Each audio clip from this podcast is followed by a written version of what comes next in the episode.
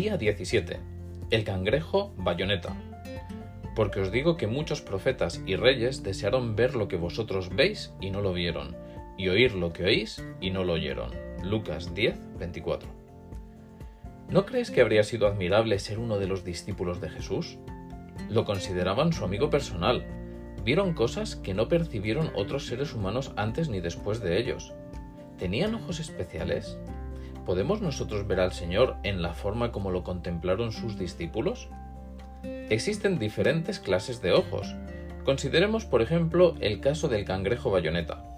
A este crustáceo no le basta un solo par de ojos, tiene tres clases de ojos. Tiene grandes ojos compuestos encima del caparazón.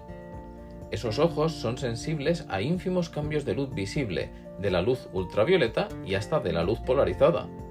Cada ojo compuesto está formado por 800 caras separadas, cada una de las cuales se conecta con el cerebro mediante receptores especiales.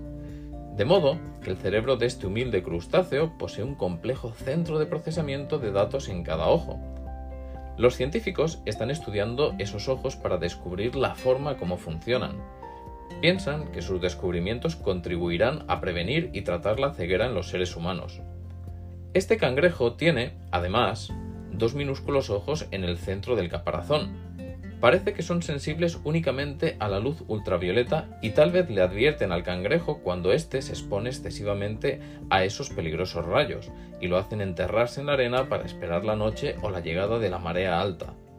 Finalmente, este cangrejo tiene otro ojo en la parte inferior del caparazón, justamente frente a la boca. Este ojo es sensible a la luz visible, pero nadie sabe para qué le sirve. Puedes pensar que posees una sola clase de ojos, los que tienes en la cara, pero ¿acaso no olvidas el ojo de la mente? Aunque no hayamos estado con Jesús cuando anduvo entre los hombres, de todos modos podemos verlo con nuestra imaginación y apreciar su sonrisa al contemplar su rostro lleno de amor y bondad.